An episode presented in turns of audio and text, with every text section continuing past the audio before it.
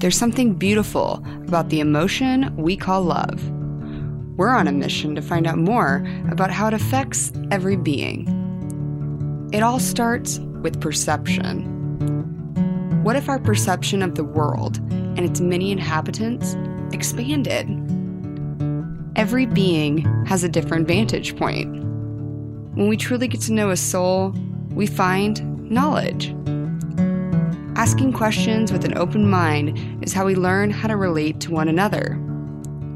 When we identify with someone beyond the surface level, we fear less and love more. We're all teachers. Every person on this planet has something impactful to share.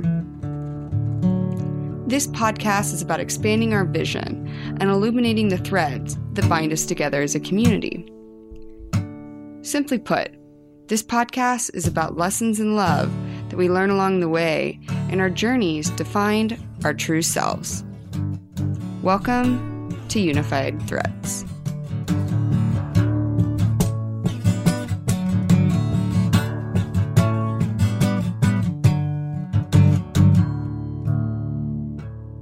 Everything is dual. Everything has poles. Everything has its pair of opposites. Like and unlike are the same. Opposites are identical in nature, but different in degree. Extremes meet. All truths are but half-truths. All paradoxes may be reconciled. The Kabbalion. Where there is great beauty, there must also be great chaos. The positive and negative simply is, and nothing that we do will expunge ourselves of that. The last episode, I was told, had too many big words in it. However, words are important. Our vocabulary is how we realize what it is that we're working towards. Today's episode is about the island of Lesvos, a beautiful island that's 6 miles from the Turkish shore. This is why so many migrants and refugees, when I say so many, I literally mean hundreds of thousands. More than 1 million people have made the crossing to Lesvos over the last year and a half. Some of the greatest minds of all time are from Lesvos, including Sappho the poet. It's an island of great contrast. The stars are so close that you feel like you can reach out and touch them. The water is buoyant. You feel like you're flying when you swim in it. On the west side of the island, there's Eressos, where you can swim out to a magical rock. And if you want to do what I did, climb up it in the nude and lay out in the sun, you'll be able to soak up the rays from the sun that recharge our crystals. Not even 2 hours away, you'll find the reason why the majority of this island is in a complete and utter depression. Now, this is the story of Lesvos as seen in late 2015 and early 2016. You're going to hear from several people that are from the island. Well, they're not originally from there, but they live there now. Next, we're going to meet Andrea from Ipsi TV, along with a member of the Solidarity Camp. And they're going to share their perspectives as Greek residents, where they are literally faced every day with some of the heaviest weight you can carry as far as humanity goes.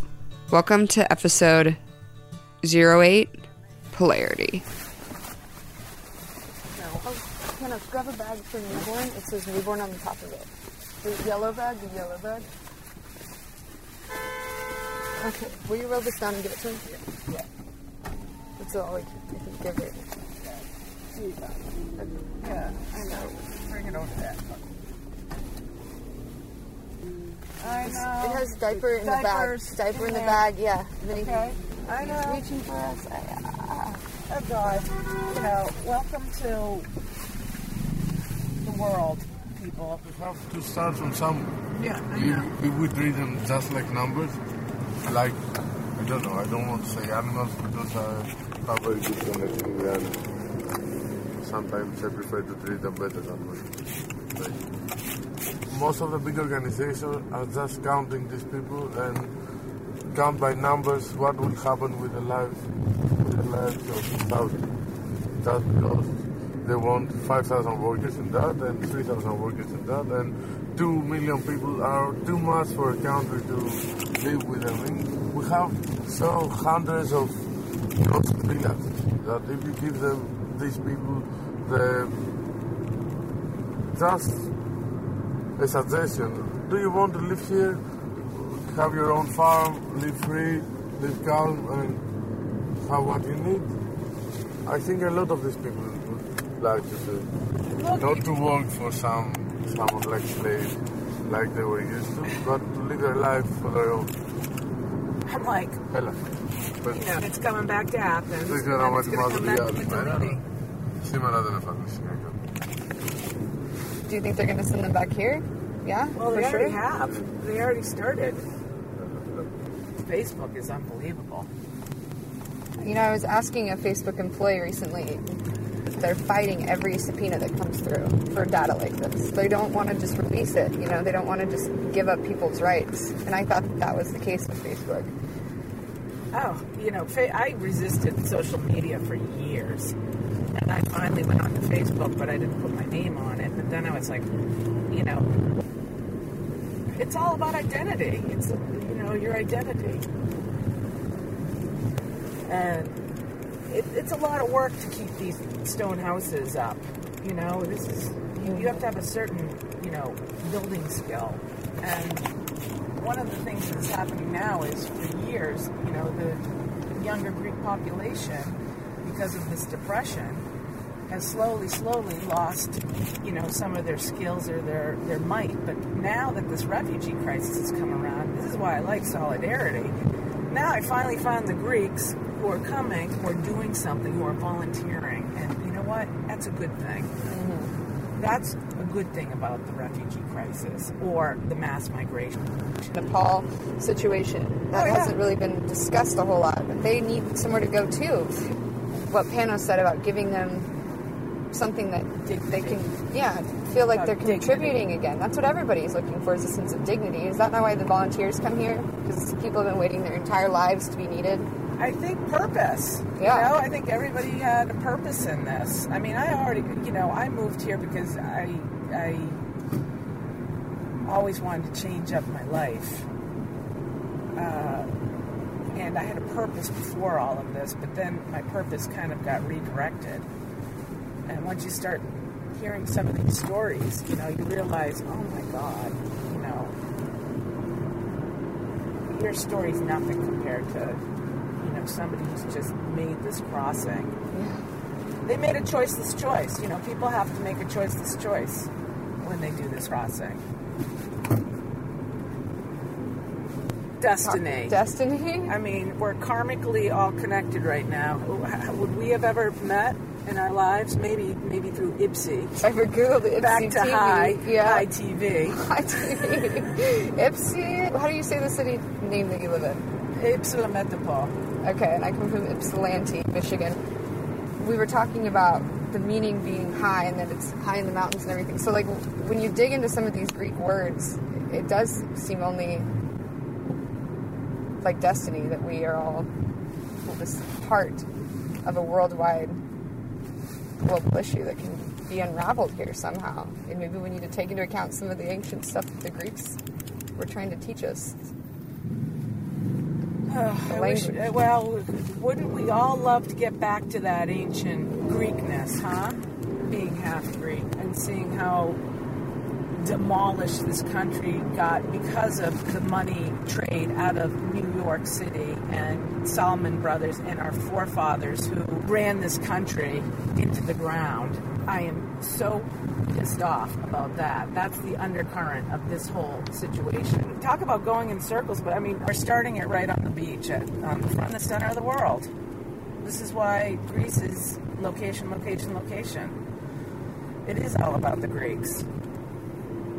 See the layers, it's understanding them. Okay, you want me to spell it out? Spell it out, let's hear it. All right, the first layer for me, being a local here, is the economic disaster that this country has endured, and also the island. The second layer is the mass migration. The third layer is the environment. And now the fourth layer is everybody coming to aid, the wild, wild west of volunteers and money, you know, being thrown around, which is, you know, not a bad thing. It's all karmically going to get aired out. And in between, all those stories get woven together by, guess who? The people. Us. The locals, the volunteers, people from around the world, people that I've met. You know, it's about rebuilding their countries and going back to their own place where they originated from. I believe strongly in what that man said that was held captive 10 months, that journalist in Syria. I didn't read that. His point is the best thing we can do is to help the people inside and to listen to what the Syrians are asking for people to do to help them instead of, you know, bombing. Obviously, we know bombing is not the answer, killing so many civilians. So look, you know, also it's about saving tourism here, and this is a crystal. I see that you have one in your ear from the Crystal Road tour. That's for you. It is a gorgeous place. Oh, it's beautiful. It's paradise. Paradise lost and found, really. But it's not an easy place to live. This reminds me of the day that I arrived on this island. Wow, it's really gotten... there's a lot of people, and it's lean. Is that because the registration is closed for Christmas, Panos? Maybe. We have to go to Moria and find out.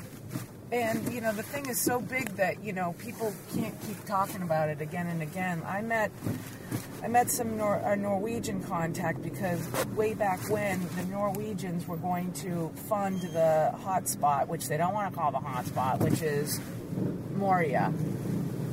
And I was like, where's that funding? I mean, there's all this money around, but I'm like, where is it? I mean, really, where is it? Basically couldn't go to Moria because after it first rained, before the big accident, October 28th, there was 3 days of rain and it just poured. And, you know, of course, I'm friends with everybody on Facebook, and what circulated on Facebook was this man inside of a refrigerator trying to keep warm. And I got to tell you, that scarred me.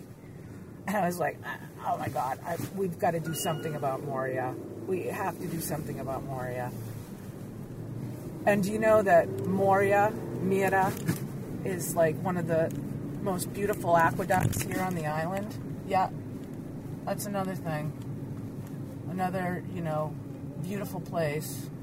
Better Days for Moria has been making huge progress on the outside of the camp, on the Olive Grove area. So happy. I mean, you know, another thing that really needs to happen here, I mean, you didn't even see this place in August. Oh, my God. Mitilini was tent city, and it smelled to high heaven.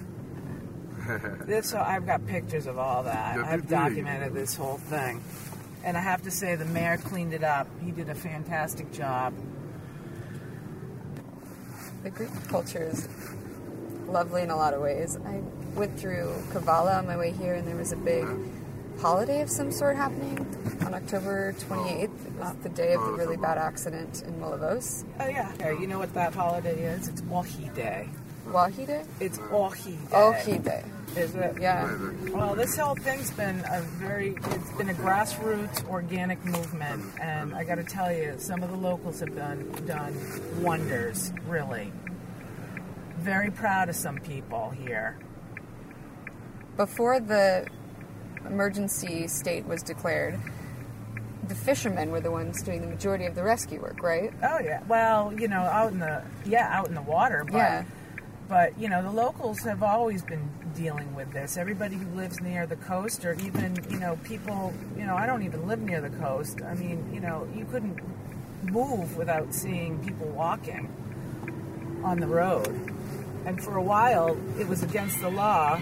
Still is, I think, to pick them up, but you had to call the police station. But it was so big that, you know, people were breaking their cars, and, you know, there's a certain, you know, you help people, but you don't get to the point where you make it difficult for yourself, you know what I'm saying? Yeah. You know, or you don't give so much of yourself that you don't have anything back and get sick, you know? Yeah. I mean, there's a certain balance that you have to maintain. Well, I'm physically sick just from the whole situation. So it's taken me 6 months, Amy, to even, like, talk about this. I mean, I've been talking with the locals and my friends. Everyone has a different vantage point. Some of us have a vantage point of all of the different layers, and that's what has to be discussed.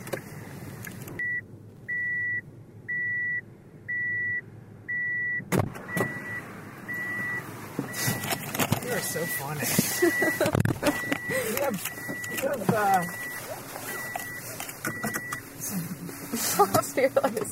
some balls to do that. I have to. I ever since I was a kid, it's been this way. How old are you? 25. No, you're a kid. I always hope to stay a kid on the inside. That's good. I love watching the kids with the bubbles. The volunteers have the bubbles. It's good you can give that to them, huh? Yeah. I'm telling you, those blank stares really got to me. And then, you know, the big thing here, too, is like everybody's like, don't worry, Adriana, you know, don't worry. I said, yeah, but you're leaving. I live here. You know, this isn't stopping. You know, because people go out and come back in and they leave again. And they said, you know, you guys can leave. You know, there's another layer of you feeling completely responsible. I mean, and in your bed at night and knowing that, you know, there's people that are drowning, you know, over the mountain. And then there's also people, as you see them here to the right, need a place to live, they need a place to go, they don't even have a home. So when you have a roof over your head, it's like, you know, this is what I try to tell some of the Greeks that, you know, they just started coming around. It's like, you have a roof over your head. This is what I tell my students. You know, there's a really raw band over here in Greece, you know, like there's no like holds bar on, you know, raw video that goes out. You know, in the United States or other places, they goes through a filter. You don't see the rawness of it. You don't feel it. Well, that, but also, like, you know, they shoot things. You see blood and guts and gore on Greek news. I mean, that's like, it's just the way it is. Graphic sometimes, I have noticed that. Oh, it's very graphic. And, you know, kids, we talk about it, you know. I talk about the war with them, you know. I talk about all sorts of aspects. I mean, some of my students are on my Facebook. First I thought, maybe I should filter it a little bit, but no, not doing it. It's all about the oil. And the funny thing is, talk about Destiny oil. That's one of the biggest products here on the island. So that's another good thing about the volunteers. Some of them are helping them collect the olives. And our oil is the best. I have been drinking olive oil in the morning because my landlord gives me olive oil refills all the time. Uh-huh. And he grows his own olives on the property. Yeah. It's all organic, biological, and it's amazing. I love it.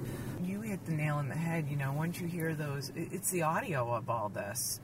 You know, it's really knocked me for a loop. I'm still shattered from it. I mean, that physically makes me sick, like I said, every time I see something floating in the water. And that's not even a dead body, you know. When you see dead bodies floating up on your beaches, you just shake your head and say, what's going on in this world, really? You know, to the politicians. I just want to grab those politicians and have them come to the front line, and I think they'd really shift their policy making. They need to come without announcing and just walking in plain clothes into Moria. You can talk to people. You can connect with people. I met a Syrian man named Ismail, and he was helping me to figure out what family needed some blankets. I was just carrying a trash bag around filled with hats and a couple blankets late at night because they were having a hard time getting them from the UNHCR area, which, you know, later on down the road, an hour or two later, they came around with flashlights making sure everyone had stuff. But it was already cold at that point. Yeah. People have been begging for blankets for hours. Yeah. And so he invited me over to the campfire with some of his family and friends. And he told me that now the job for Syrians is to be teachers, to be educators, to go and spread the word about what is happening, how can people help. And I think that's huge. People are looking for a way to be listened to. Yeah. And any politician can come here and go talk to people, and they will share their stories. They want to take photos with people because they are seeing, I think, everyone has a chance to save more people that they know back home that are in danger. I mean, from the ISIS perspective, which, by the way, here's another story. I want my goddess back. They don't get that name. ISIS stays with the goddess. She was like, bomb the shit out of that place. And I said, no, you haven't seen these guys coming off the shore. So, you know, there's a huge educational peace, and America is a million miles away from it, and they're sitting on their couches, light and fluffy and cushy, and you know what? Our government's part of that whole process. I am so disgusted in the politicians, and definitely, I've already written my senator, Senator Warren, yes, Secretary of State, let's see what you're going to do, really. You know, they want to, they're now talking about the ceasefire and, you know, everything else. And, of course, center of the world, you know, Cameron just put all the military in Cyprus. Here we go. We're right in the center of the world. That's where the story unfolds. Of Unified Threads. I like that, actually, Unified Threads. It's cool. Thanks. This is everyone's story.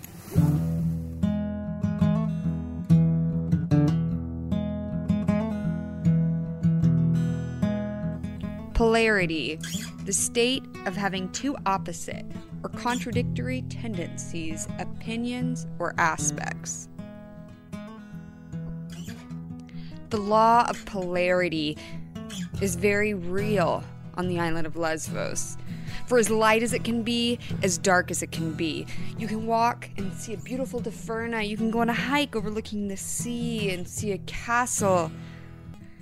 And then right around the corner, there's people fainting on the shore, vomiting, soaking wet, shivering on the verge of hypothermia because they've been shoved into a boat and they had no other choice. The screams that will haunt you forever, the visiting of the registration camp where the mom did her best, but her best still wasn't good enough for the baby. The screaming, the crying, the saying, why are we here? What did we come here for? Where do we go? They don't know where to go. And they're here on this beautiful tourist island where people from all over Europe come to vacation. I'll never forget the screams from the mom when she ran out wailing from a plastic hut, following a man in a vest who was holding a baby. Please help, doctor, someone, can somebody help? The doctor comes, the baby's having CPR in the street, the children are watching, they're crying, they're pleading, they're begging, please, somebody do something.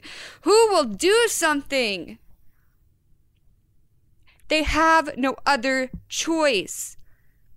When we push people back into the arms of the people that we are afraid of, what are we doing? For as much good as there is, there must equally be as much bad. For there is no good or evil, it is simply the law of existence. But that still does not mean that mother will be forgotten. There are witnesses to what is happening, and we will not forget you. In the words of the epic poet Sappho, 600 years before Christ, you may forget, but let me tell you this. Someone in some future time will think of us.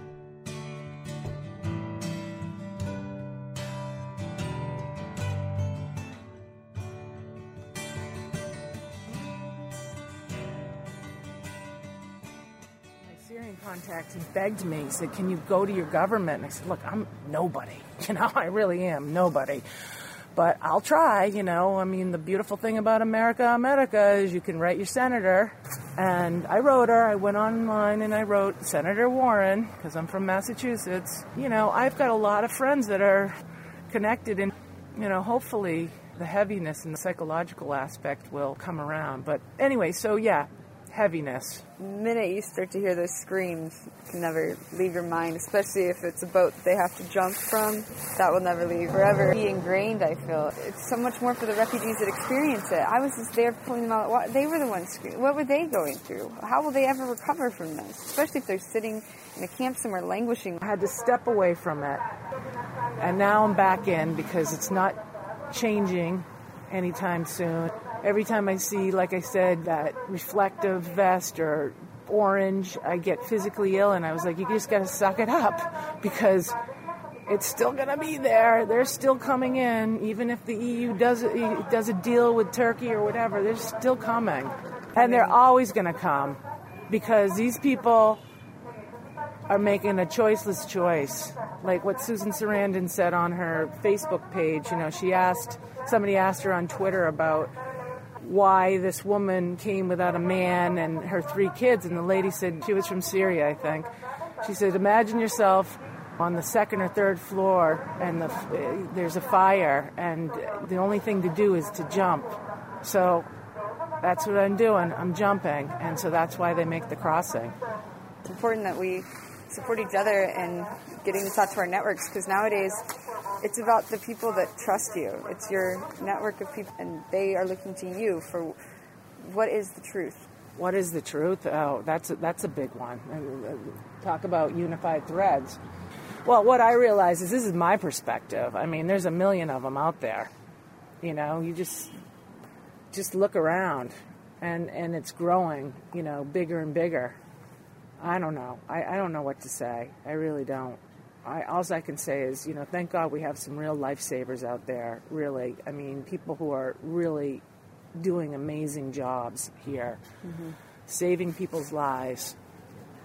Beautiful part of this story is we've met so many nice people and really saw people's character. It's such a raw nerve and cord here that people's real true being comes out.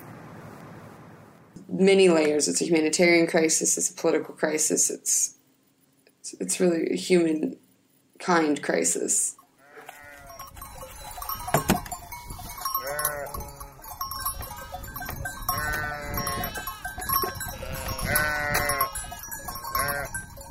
It's 4:30 in the morning on Saturday, December 12th. About 30 minutes ago, I got back home after a 1:30 in the morning rescue with 40 or so other volunteers at Eftalou Beach. It's a really windy night. It's been windy all day, actually. And just when we thought, surely there are no people on the sea in this weather, and there haven't many boats in this area for 36 hours, a message comes through saying that a boat is going to arrive around 1:30 a.m., with more than 300 people in it, where I'm home basing, the Eftalou Beach. This activated a communication network that we've been talking about since the shipwreck happened on the rocks less than 2 weeks ago. Holly called me. I woke up Pablo, who makes the tea. And when we got down there, the WhatsApp group where people had been sending the drop pins to had already activated another 15 to 20 other volunteers. We were all out there shortly before the boat came into sight. Then the screaming started. The screaming brought back a rush of emotions. This is my least favorite part of all of it. The sound will make you sick, and it takes every ounce of mind control to keep yourself from catastrophizing what is about to happen. As the people became more and more panicked as they got closer, realizing that they couldn't control the boat and they didn't know what they were going to do to land it, all I could do was start saying mantras in my head of, please let the sea be calm. Please let the people be calm. Please let them realize that we will figure this out and stay calm. The screaming continued on, but what was incredible is that they didn't go into the rocks. They almost went into the rocks, but then something changed in the wind, and they were able to avoid it somehow. And that gave the rescue divers enough time to jump in the water and grab the ropes that were being thrown. Were they being thrown by the refugees to the divers or from the divers to the refugees? It's a big blur in my head. But somehow ropes got attached to that boat and Divers, along with many other volunteers, surrounded them, and they were able to pull the boat to the side to an area that we had just cleared off by pushing the deck of the last boat that crashed into those rocks out of the way. A group of volunteers held onto the ropes, while the rest of us made a human chain, two different ones actually, and started taking people down off of the boat and passing them backwards. There were a lot of babies on this boat. I can't even count how many I held in my arms. At least 20, 30. All you can do in that moment when you look at each one of them is tell them that they're going to be okay.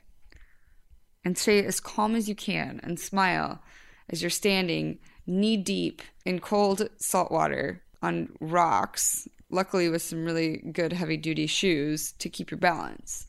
All of the volunteers worked so well together this night.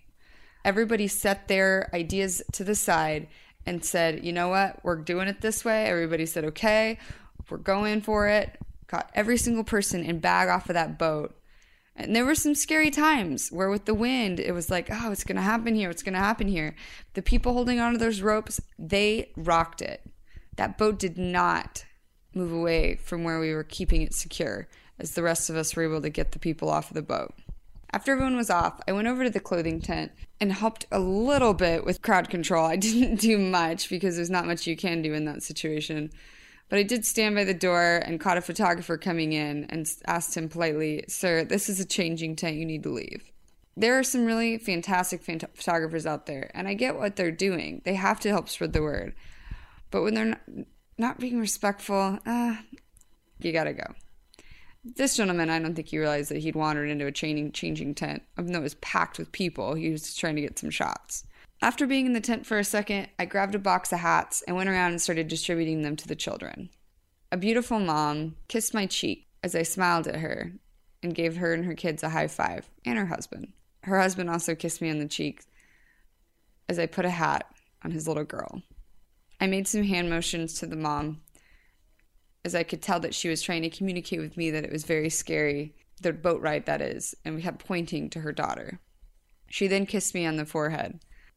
This is a moment that will last with me forever, and I feel like it was a healing moment that helped all of the frustration melt away from anything that happened at the shipwreck 2 weeks ago.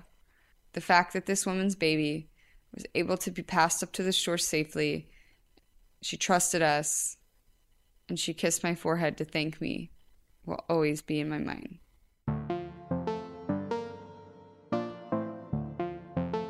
I then grabbed my car keys and went over to Andre and said, hey, you want me to drive some people? That's Andre with We Act Sweden. He's the kind of guy that gets stuff done. He put the tent up on the beachfront that we've been working at, and it worked out really well tonight. We needed that tent. Andre sent a guy to help me get my car through the crowd, and then he packed it full of 6 people. Couldn't speak any English, and one of them was pretty close to sitting on my gear shift, but we all managed to make it work, and the kid that was sitting in the middle, just moved when I needed to shift gears, and we all worked it out without having to use language. Maria from the mini market sold me some CDs recently, and I was able to burn a disc a couple days ago. Put this in, played some music, and sung a little bit as we drove. And after a quick 10-minute car ride, this family was dropped off at Oxy Camp. By the time I got back to the beach, there had been so many caravans full of cars that almost everyone had already made it up. Out of almost 300 people. Absolutely incredible. Again, bravo, everyone. Amazing teamwork. Very inspirational. I went over to the Kempsons and refilled 2 duffel bags, one full of hats and one full of socks, and brought them back down to the tent.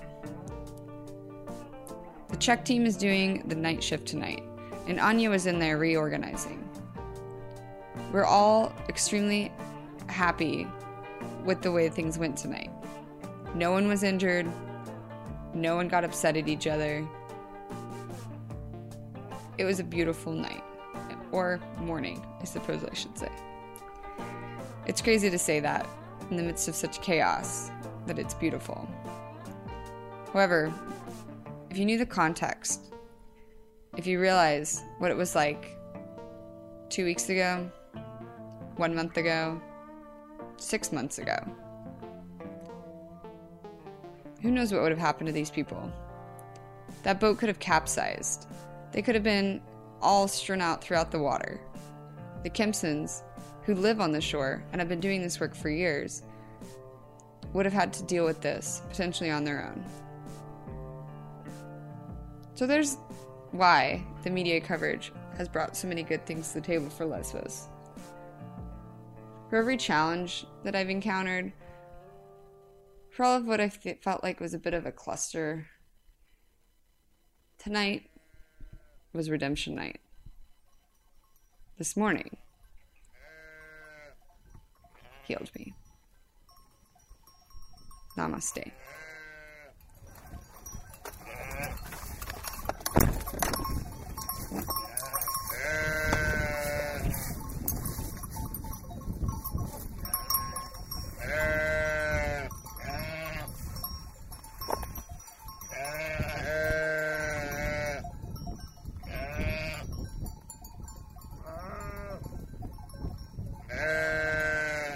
I feel so much closer to the stars here than I ever have before.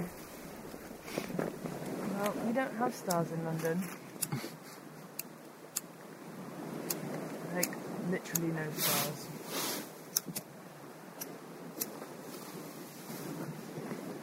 I remember the first day that I got here, I told you, I went out with the guy that I met on the aeroplane, walking along the dirt track. And pitch black, complete silence, and just like a whole sky full of stars. Being like, oh my god, so far away from Brixton.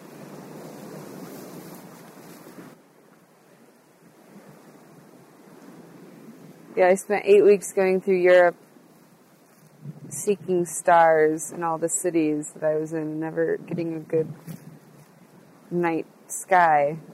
And then here I felt like I was on like a pedestal, like I could reach up and just grab a handful of stars. I've never seen so many shooting stars. Yeah. There's another one. No wonder the Greeks were so into the astrology. Do you think you'll ever be able to look at the ocean the same way?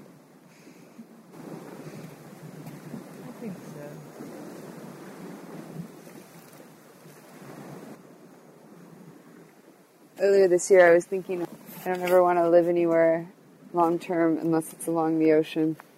I think I still feel that way.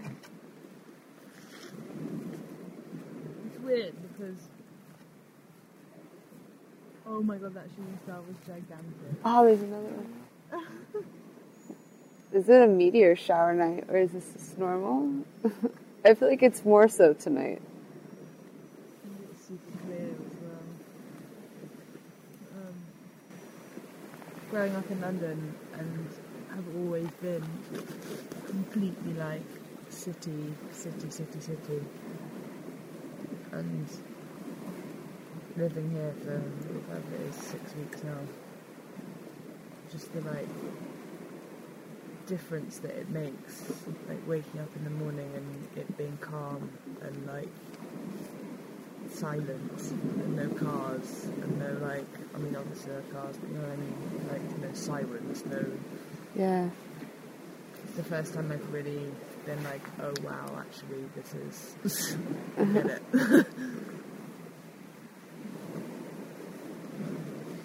The air being cleaner, the like... animals everywhere. People taking their time to drink coffee. Instead of getting it together. People saying, Kalimera, Kalimera. Yes.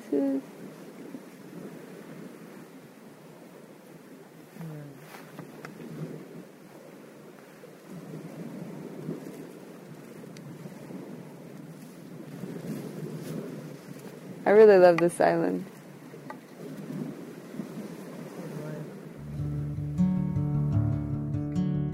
Thank you to Andrea, Panos, and Holly for letting your thoughts be shared on this episode. I'd also like to thank Corey Coates, our producer from Podfly Productions, and all of the believers in this project. So many people helped me get on the road and find the faith to live authentically, to be who I am. And being who I am led me to this experience, this opportunity to bring to the forefront what is really going on from the perspectives of those working on the front lines.